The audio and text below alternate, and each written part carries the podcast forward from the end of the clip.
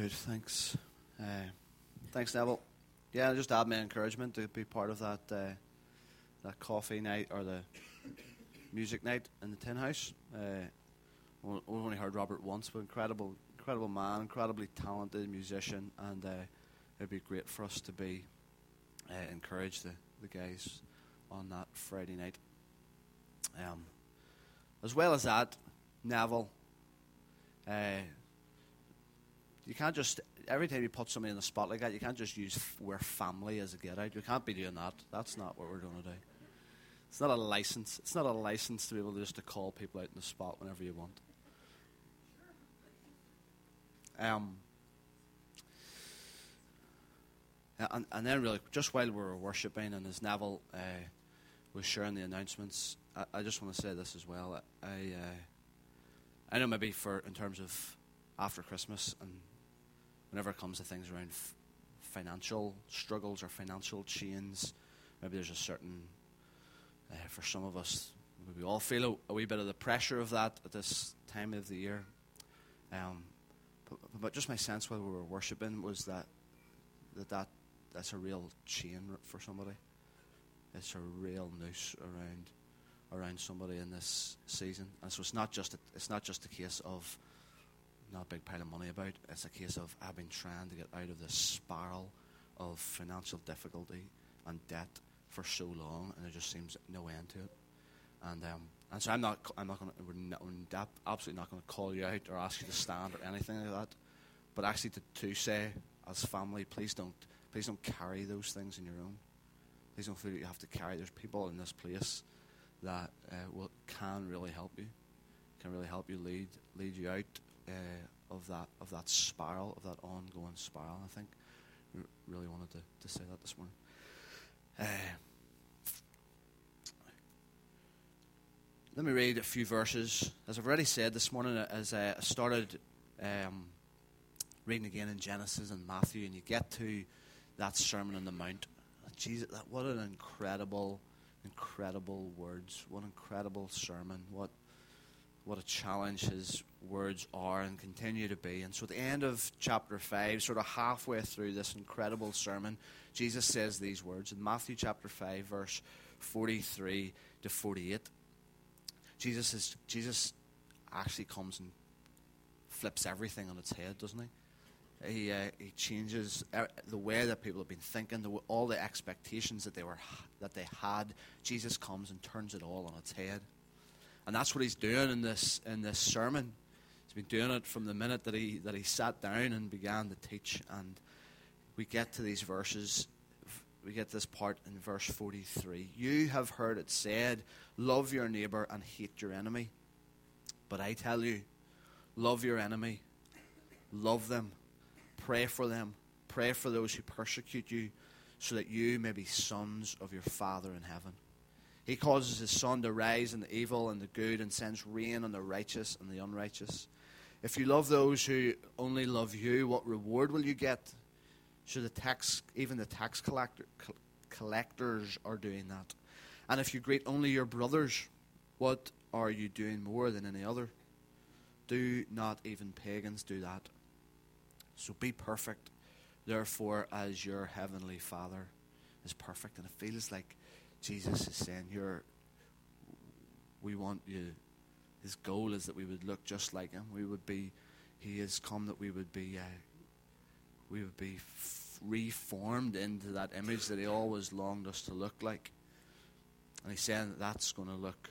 How that's going to look is not in loving your enemy and hating, loving your neighbor and hating your enemy, but it's going to be in loving your enemies and praying for those who persecute you.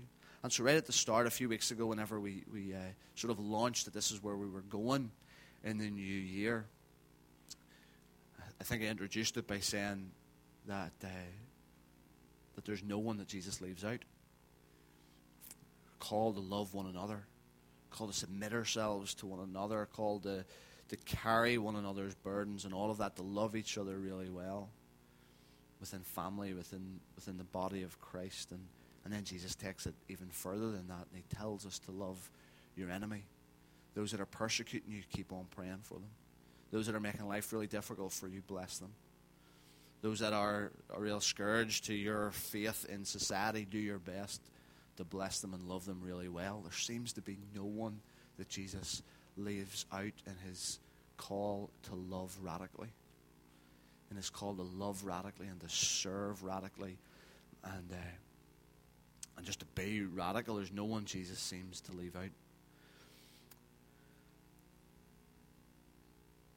But that's not the that's not our that's not the place that we want to sort of hang everything on in this series. We want to hang it on the, the story that Jesus told in Luke chapter 10.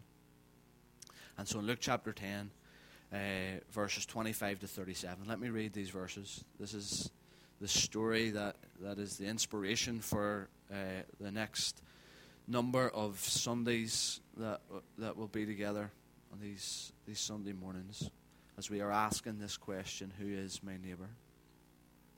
On one occasion, an expert in the law stood up to test Jesus. Teacher, he asked, What must I do to inherit eternal life? What is written in the law? He replied, How do you read it? I don't know if you notice, Jesus does that all the time. And sometimes it sometimes I think whenever it's personal, whenever you're wrestling with some stuff personally, that can be really frustrating when you ask a question and Jesus responds with a, with another question. And that's what he seems to have made a, a pattern of doing throughout the Gospels. But anyway, he, he answered, the, the expert in the law answered, Love the Lord your God with all your heart, with all your soul, with all your strength, and with all your mind, and love your neighbor as yourself. You have answered correctly, Jesus replied, Do this and you will live. Sort of feels like the, the story could end there, but the expert in the law wanted to justify himself. Verse 29. He wanted to justify himself, and so he asked Jesus, the question that we are going to keep on asking Who is my neighbor? And this is what Jesus said. A man was going down from Jerusalem to Jericho where he fell into the hands of robbers. They stripped him of his clothes, they beat him, and they went away, leaving him half dead. And a priest happened to be going down the same road, and when he saw the man, he passed by on the other side. So too a Levite, when he came to the place and saw him, he passed by on the other side. But a Samaritan as he travelled, came where the man was, and when he saw him, he took pity on him. He went to him and bandaged his wounds, pouring on oil and wine, and then he put the man on his own donkey, brought him to an inn, and took care of him. The next day he took out two silver coins and gave them to the innkeeper. Look after him, he said, and when I return, I will reimburse you for any extra expense you may have. And again, Jesus asks a question Which of these three do you think was a neighbor to the man who fell into the hands of robbers? The expert in the law replied, The one who had mercy on him. So Jesus told him, Go and do likewise. When it comes to when it comes to social media, one of the places that I am mo- most frequent on is Twitter. And over the last number of weeks, not that it it, it, can be, it can be a toxic place at the best of times. Twitter and social media in general. And I'm not saying social media or Twitter, not that it, it has the final say on all matters pertaining to life. However, over the last number of weeks, with some of the stuff that has been said by the president, some of the stuff that has happened even within our own local political situation, some of the things that, that then how that is then escalated in social media on on Twitter, in my experience, is is vile. It's horrendous. It's it's grieving. It is painful to read. so I find it especially painful to read whenever it's people whose whose main allegiance is to Jesus Christ. I find that really hard. But the problem with the likes of Twitter, and it's not just in Twitter, it's in life in general, but the problem when things things happen or there's, there's an event that takes place, or there's something that is said, everybody wants to throw in their two cents worth. But what happens and what, what you see happening, what I've seen happening over the last number of weeks, is what is that people become entrenched deeper in their own, in their own positions, in their own preferences, and in their own prejudices. Rather than dialogue, rather than how do we show mercy here rather than how do we how do we engage that this is not something that we keep on rehashing over and over again. But what, what happens too often is that we become entrenched in our own positions, preferences, and prejudices. And what happens is that our, our natural tendency is then to stay in our own groups, to stay in our own little bands where, we're, where we are with people that we are familiar with and that we are comfortable with. That's happened. I, I, guilty of that as anybody else. It seems to be our default. When something happens, we, we entrench ourselves deeper in our own position, and we end up just being with those that are hold to that position. We remain with those that we are familiar with, and that actually we are that we are comfortable with, that won't challenge those those ideas and those thoughts that we that we have. And so I want to introduce this series by saying that it would be really helpful as we engage with this right at the beginning that we get away from this language of us and them. I find it, re- I find it really hard that we live in a society that is, that is increasingly comfortable with using that type of language. Them, they, look at what, what they are doing, look at how they are living, and are we, we cast judgment and we, and we do all of this stuff, and our language is so unhelpful. And so at the very start of this, I just, I just want us to be aware of that. I just want to say, be, let, let's, let us be so careful as we begin to ask this question with integrity and with as much Christ-likeness as possible that we begin to move away from that language of us and them. I think that will be really helpful to us as we, as we engage uh, in this effectively over the next number of Sundays. And in this story, as throughout, as throughout so much of the Bible, the, the, the theme of hospitality threads itself through the story. I think, and as I've said before, as we come, as we approach, we'll, many times over this series, we'll look, we'll be looking into the book of Luke, because here in the book of Luke, in the Gospel of Luke, Jesus is, as we've said, Jesus seems to be either going to a meal, coming from a meal, or he's at a meal. Jesus just seemed to understand this very notion of, of hospitality. It's, it's, it's, it's, a, it's the thread that runs through this story, and it's a thread that runs through the whole of our Bibles. And I just want to say really quickly that hospitality, it's a, I love it. It's a fascinating word that I've come to really appreciate because it's so much more than we think that it means. Hospitality, the word for hospitality is uh. Two word, two Greek words, philoxenia. Love for the stranger love for the stranger. That's what hospitality is. That's the thread that comes through this story, and it's the thread that Jesus uh, brings throughout Holy, the thread the Holy Spirit brings out throughout so much of the Bible.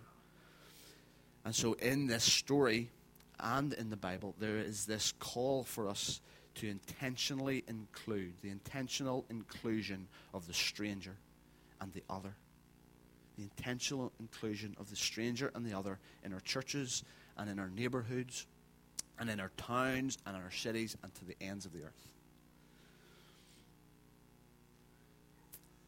And as Jesus' ministry comes to a close at the end of Matthew, Jesus actually, talk about turning things on its head, Jesus personally identifies with the stranger in need.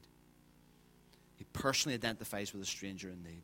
And so he says, Whatever you have done to the least of these, did it to me. He so personally identifies himself with the naked with the hungry, with those in prison, that he says that whatever you do unto them, you've done it unto me. He so personally identifies himself with the stranger, with the other.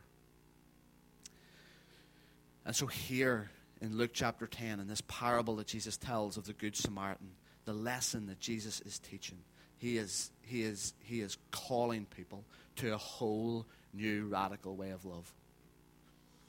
And I think it's important for us as we introduce this. We're just introducing this this morning. And to introduce this, I think it would be helpful for us to get away from the language of us and them.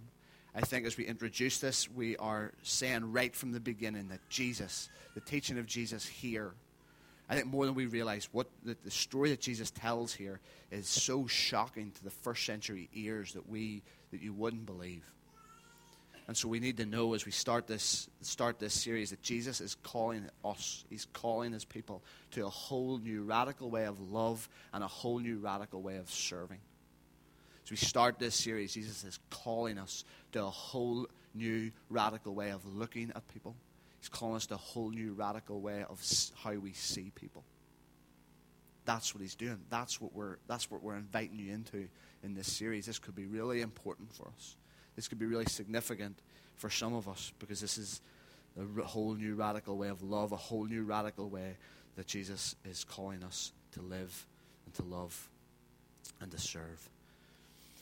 And I think, I think it's worth just identifying a couple of the challenges that, uh, that, we, will, that we will face. I think in West, as Western Christians. Because the increasing temptation for us is to talk the right talk and to believe in the right things and to think that we can get away with that. I don't want to be too harsh. I really don't want to be. And if I do, if you sense that it's, I, there's, a, there's a tone that is harsh, it is because I am so wrestling with this.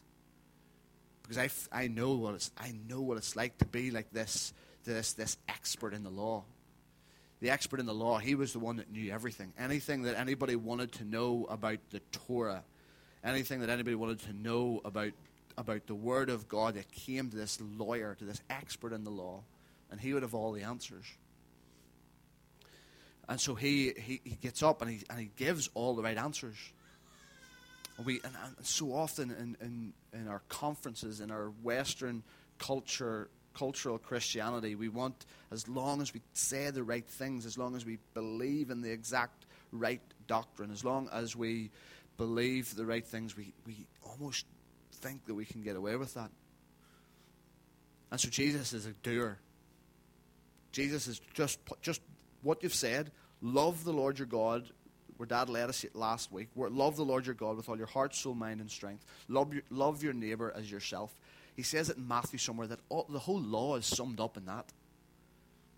You want to understand how to live well, it's all summed up in that.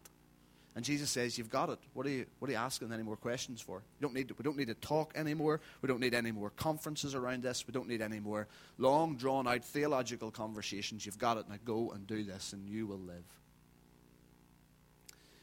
But the man, and I, and I found myself so grieved whenever I was identifying so easily with this expert in the law, but wanting to justify himself. And when it comes to this question, and when it comes to us being really, with real integrity, asking this question, you'll find yourself, if you're anything like me, you'll find yourself wanting to talk some more. You'll find yourself wanting to justify yourself a wee bit more with all sorts of reasons for why you're not doing, for why you're not yet responding, for why you're not yet obeying. That's what this guy was trying to find. He was trying to find a way. How do, how work around this that I can, I can stall obedience? I can stall this call to love my neighbor.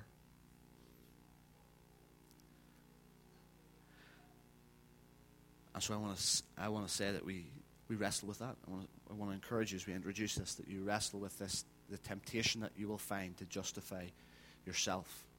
Jesus, just do this and you will live. He tells the story, asks the question, and saying, Yes, now go and do it.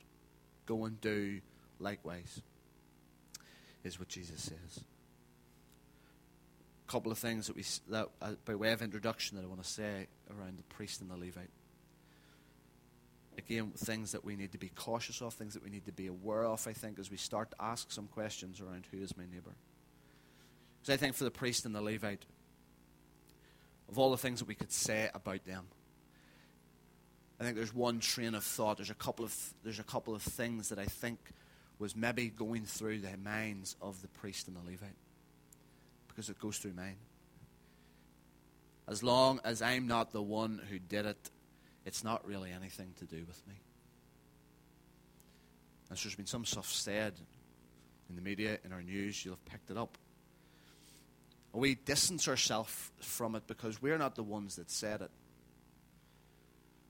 And so all of those people in Haiti and in African countries today that are really, really hurting, really grieving because of the things that have been said about their country and their region the temptation is that we say, well, it's, I didn't say it. I'm not the one who said it. I don't agree with it. So it's, but it's, so it's not really anything to do with me. Jesus in this story, I think, is not giving us that excuse. Because the temptation is to say, I didn't say it, I'm not the one that caused it, so it's not really anything to do with me. And I think in this story, Jesus is saying, no, that, you're not going to get away with that.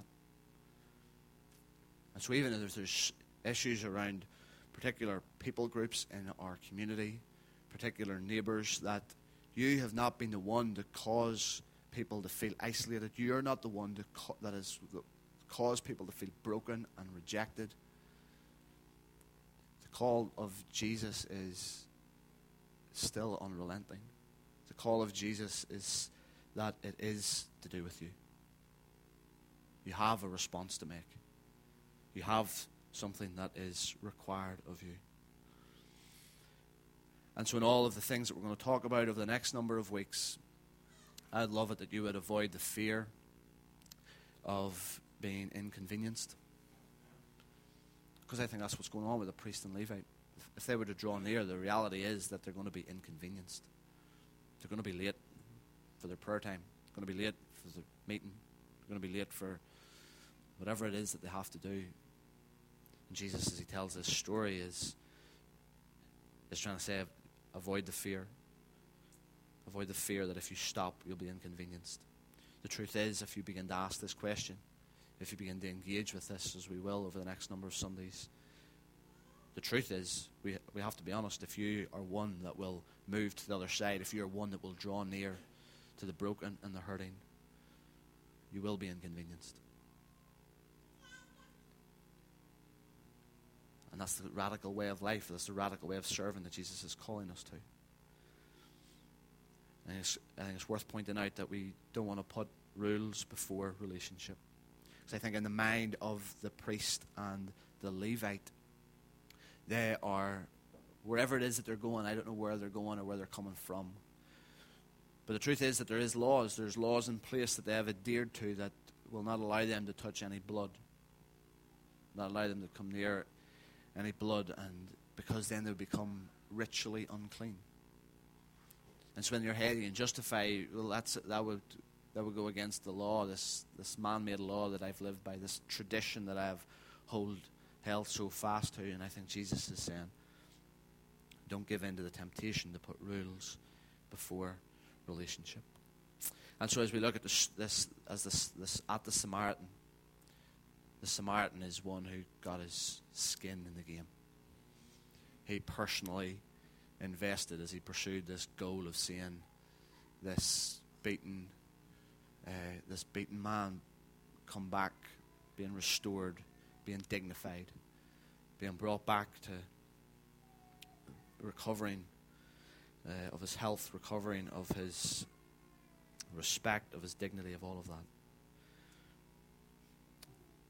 Social media is also a wonderful place. I read this tweet this week loving Jesus without loving your neighbor is not really loving Jesus.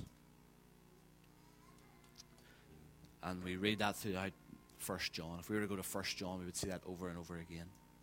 That it really is true that loving Jesus, claiming to love Jesus without loving your neighbor, is not really loving Jesus.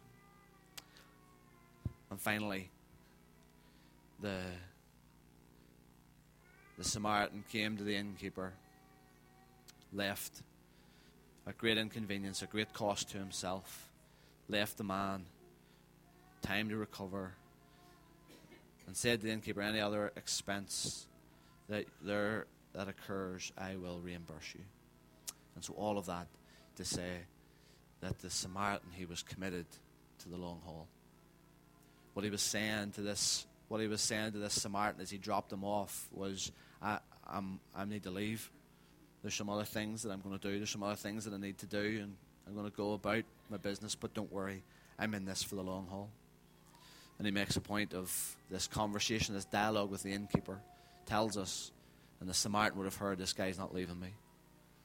This is not just a one-off humanitarian project to tick the box. This is a, this is a commitment to being with him for the long haul.